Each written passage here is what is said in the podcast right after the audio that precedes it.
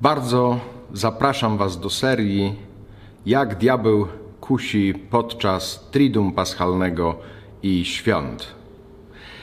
Dotyczy to Wielkiego Czwartku, Wielkiego Piątku, Wielkiej Soboty, Niedzieli Zmartwychwstania i Poniedziałku Wielkanocnego. Jak diabeł w tych dniach nas kusi.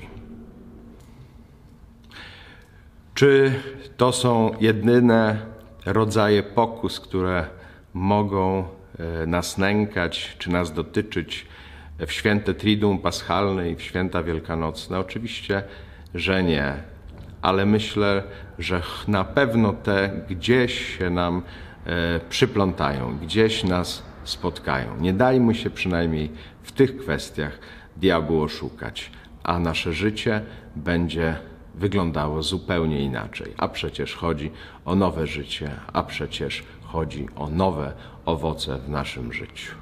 Zwyciężajmy, nie dajmy się zwieść. To jest zwycięstwo w samo południe. Niech Bóg nam w tym pomaga.